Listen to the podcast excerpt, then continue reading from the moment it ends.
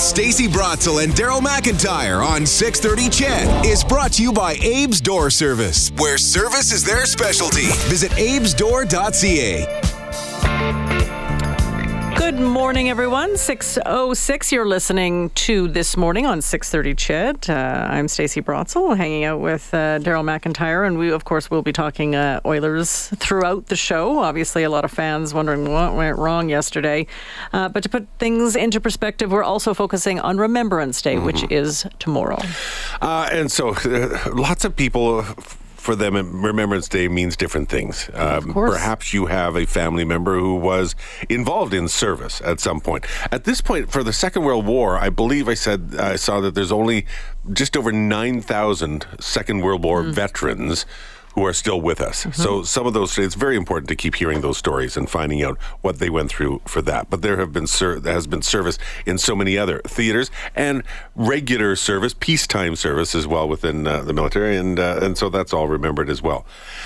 For for an awful lot of people, it's not remembering; it's honoring the veterans of today and uh, that's where we go to with our next guest. Uh, he has a, a, podcast called Operation Tango Romeo. Tango for trauma, Romeo for recovery. It's the Trauma Recovery Podcast for uh, military, for veterans, first responders as well, their families. Name is uh, Mark Meincke, and he's joining us uh, this morning to talk about the podcast, about Remembrance Day, but also uh, we want to focus in on one of the most recent podcasts. So, Mark, good morning. How are you? Hey, folks, thanks so much for having me. You betcha. Nice so to Mark, have you. Why did you want to start this podcast? Tell us a little bit about your background. Well, I'm an Army veteran, and I was in a war that caused me an injury of PTSI and post traumatic stress injury. And it, I went 23 years without being diagnosed, is the short version. So when I started the healing journey, that was a tough, tough road to hoe. Um, that first phone call was really something, the thousand pound telephone. And there was no help uh, after my initial intake. There was a 10 month gap be, before I could actually see a therapist. So uh, the only thing really that I could do was join this peer support group, which I wasn't too big on. You know, it, it sounded like a kumbaya kind of thing, and it didn't really seem like it was for me. But I joined, and I'm glad I did. And then a year later, I uh, actually started running the group. I was the facilitator. Then I started to realize, oh man, there's so much power in this peer support group people come from hours away just to come here once every two weeks. So, how do I scale it? How do I make it bigger, more accessible to more people? And I started the show. Because the, the most important thing f- from the sounds of it is to not feel alone. You said that was really hard making that first phone call because, well, you just don't know. And so, not being alone, knowing that there are others who have gone through the same thing, knowing that there's basically a, a place where you belong, how much, how vital has that been? Well, that's why it was a thousand pound telephone. A, a big mm-hmm. part of it is that I was the guy with the cape. I was the superhero, you know, uh, the hero of the story, and you had to swallow some serious pride in order to go, ugh. I need help. I need help. I'm the guy that needs to be rescued here. That was brutal.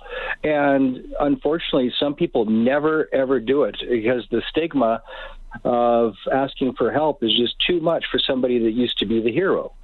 Uh, or perhaps they're active serving and they still are. So when they hear people like myself talking openly and honestly, what we're doing is called lending courage, which is why we often say in the healing community, recover out loud. When you recover out loud, you're lending courage and you're taking away the stigma because you're you're saying the things that you're going through and that you're injured with a PTSI like it's no big deal because it's common and there shouldn't be any shame. So when we talk without shame, it lets others know that there's really no shame to be had. It's okay to not be okay. So you went from a 1,000 pound telephone to sharing is caring bandwagon, right? I saw that on your website yesterday. Share, share, like the sugar bear, because sharing is caring. You bet. Who do you look for in terms of guests and topics? Well, when it first started, it was peer support. Um, so it was more psych ed and um, just letting people know this is the injury and this is what we do. And then after that, I was like, well, there's got to be a better mousetrap because this. Uh, experience that I had at the operational stress injury clinic, it's there's got to be a better mousetrap. There's got to be a better way. Or for the people that um, just won't do talk therapy, there has to at least be a different way, something that that is a better fit for them. So I started looking and looking and looking, and it turns out I was the only guy looking hmm. because they're out there. And I found different healing modalities and practitioners from around the world. Uh, so that was the first bit, and then it moved into advocacy, which is uh, uh, my an example of that is my recent episode. And that one, that's exactly where we wanted to go next because you talked to a fellow by the name of uh, Phil Brooks, and he had a, the hashtag was Phil on the Hill. Uh, tell us a little bit about his background because we do have a clip of him from your your podcast, just saying about his experience. But set it up for us a little bit about about who Phil is and uh, what his story is. So Phil is a injured Air Force veteran. He was a pilot, and one of the common injuries that uh, happen to people of my vintage was methadone poisoning, which is uh, something that for years and years and years the military like to pretend wasn't real, wasn't happening, just like Agent Orange and, and other things that um, famous things that uh, veterans were poisoned with. So uh, the meth- the poisoning and other injuries that happened to him uh, caused him to incredibly brilliant man. Like this guy is like a 150 plus IQ kind of guy, uh, a lawyer, a high achiever. Um, th- this degenerative poisoning uh, is a brain injury. So basically, he has like an encephalitis, and he has he, he's so disabled that uh, at times like he he can barely speak he can't think correctly he cannot function so he was on veterans benefits, and because he didn't fill out the right form at the in the right way at the right time, didn't jump through the hoops, they cut him off of his benefits instead of helping him and supporting him.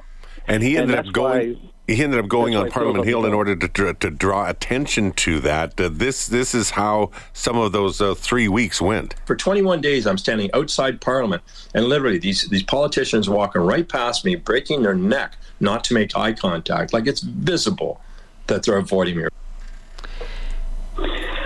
Yeah, and that's been his experience. Um, it, it's bizarre. Like I, I am not a, a partisan guy at all, but isn't it interesting that about 90% of the politicians that did talk to him, because finally some did. It took a few weeks, but finally some did, other than a couple of friends of mine.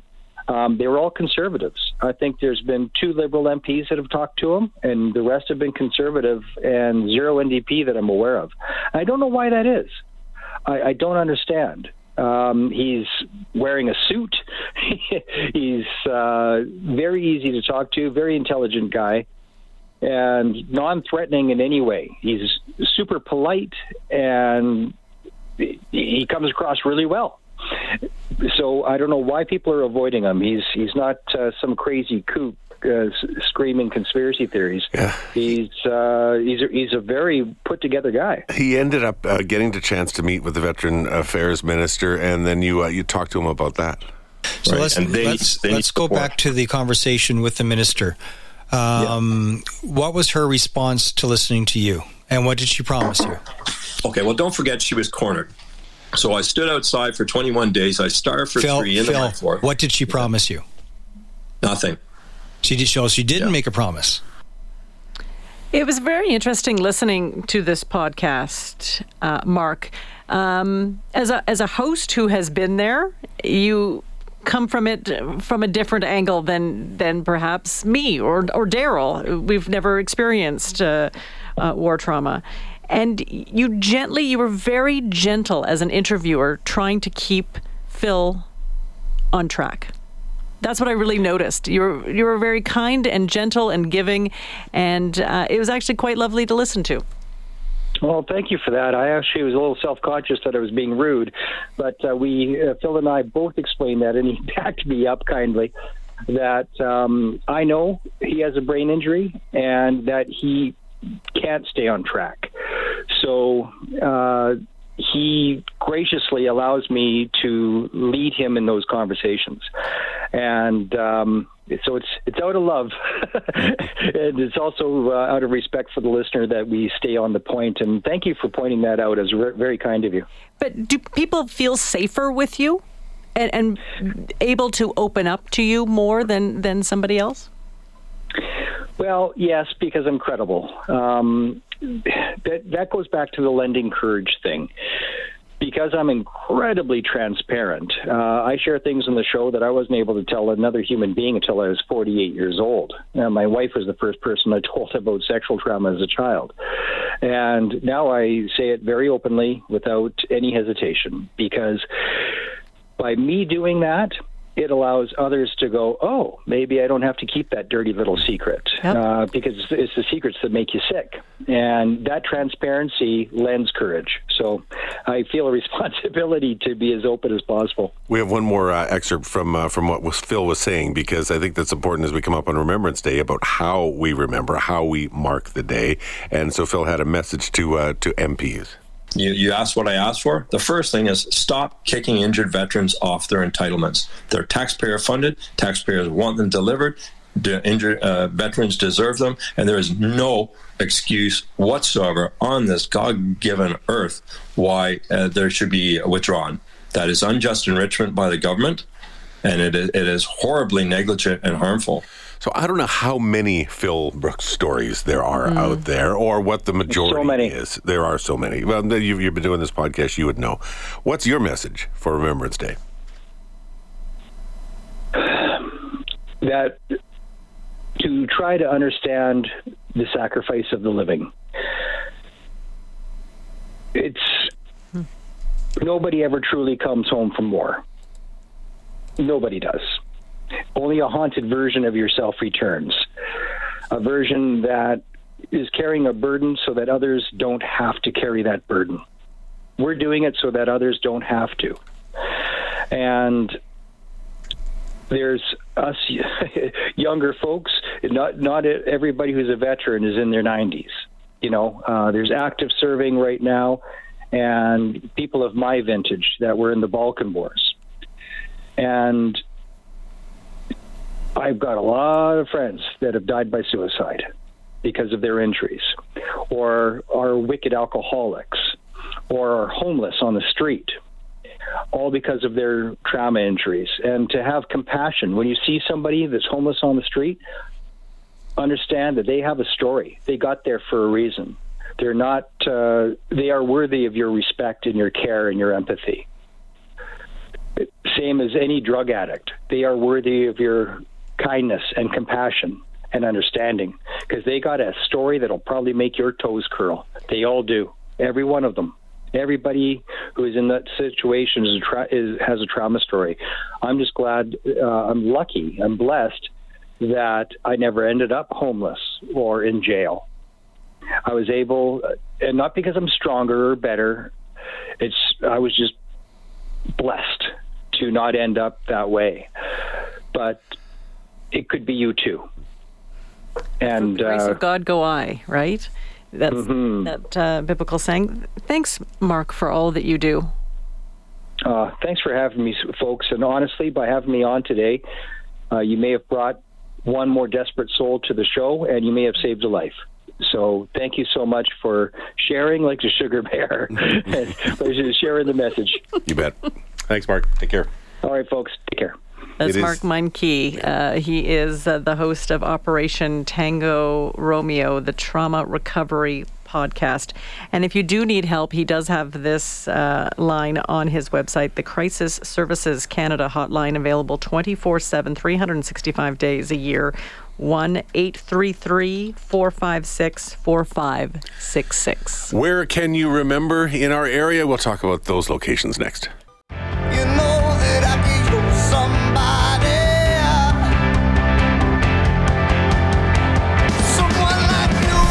Morning with Stacey Brotzel and Daryl McIntyre on 630 CHED, presented by Abe's Door Service, with 24-7 emergency service where you speak to an actual person. Visit abesdoor.ca. And if you want to find that uh, that website, it's simply operationtraumarecovery.org. And you can find out more about what Mark's been doing and his message. I had to actually write down some of the things he said because they're extremely po- uh, powerful. Understand the sacrifices of the living. You know, we do talk about mm-hmm. World War One and World War Two, but what about the ones who are going through their own personal wars? And also, he says, you never come back from war. And I had that experience once. I was in Vietnam and I met uh, a U.S. war vet, and I'll never forget him. And he said he left. He obviously suffered amazing trauma, incredibly horrific trauma when he was at war in Vietnam. And he went back and he said, This wasn't my home anymore, the United States. So he went back and he lives in Vietnam. And I think he's just sort of finding his way. Oh, I, think he's far from finding his way, but finding uh, a way. Finding a way, and he, this is he sort of left his youth. He left so much of himself on those battlegrounds that that's where he felt like he needed to go, and that's where he needed to be. Um, he failed marriages, his, left his kids to go to Vietnam, and um, and that's where he's sort of living out his days. He's an older gentleman, lovely gentleman, but uh, obviously lots of trauma there. So, uh, however, you remember, mark, commemorate honor. Uh, there are lots of places to do it within the city of Edmonton. There's, there's of course uh, the one at City Hall that goes mm-hmm. uh, goes each year, sure. Uh, and you know, seating starts early at around ten o'clock, and the, the main ceremony, of course, is at eleven o'clock. Beverly uh, Cenotaph is obviously a huge one as well. I think that one's almost replaced the Butterdome one. Of course, yeah. don't go to the Butterdome because th- that it's doesn't happen anymore. So I think that that one, and it's a beautiful um, historic area of town. So uh, that's 118th Avenue and 40th Street in North northwest Edmonton there, or northeast Edmonton? Uh, pretty much any of the legions you can go to, and mm-hmm. even if you're not sure what exactly they're doing, just give them a call. They'd be more than happy to, to, to hear from you. Uh, but you know everything. If you think of it as show up at 10:30, uh, Kingsway Legion has ceremony. Uh, Norwood, uh, Strathcona, all of them uh, have things. Alberta Aviation Museum also has one going on because obviously there's so much military aircraft history that they're certainly diving in on Remembrance Day as well. And there's a cenotaph in every small town you go to. Yeah. Sherwood Park, St. Albert, uh, St. Paul. I, when I was up there uh, last weekend, there's one there as well. So you know what else? Uh, sometimes, for whatever circumstance, you don't make it to a ceremony, mm-hmm. but uh, it's been a poignant moment if you do stop at 11, and you even if you pause for a minute and mm-hmm. just reflect and then move about your day. I think there are an awful lot of people who, you know, years upon years later after the second, after the First World War, the Second World War, so that you know, in in a hundred years, people would still stop and pause and think and remember. It makes a difference. Certainly does.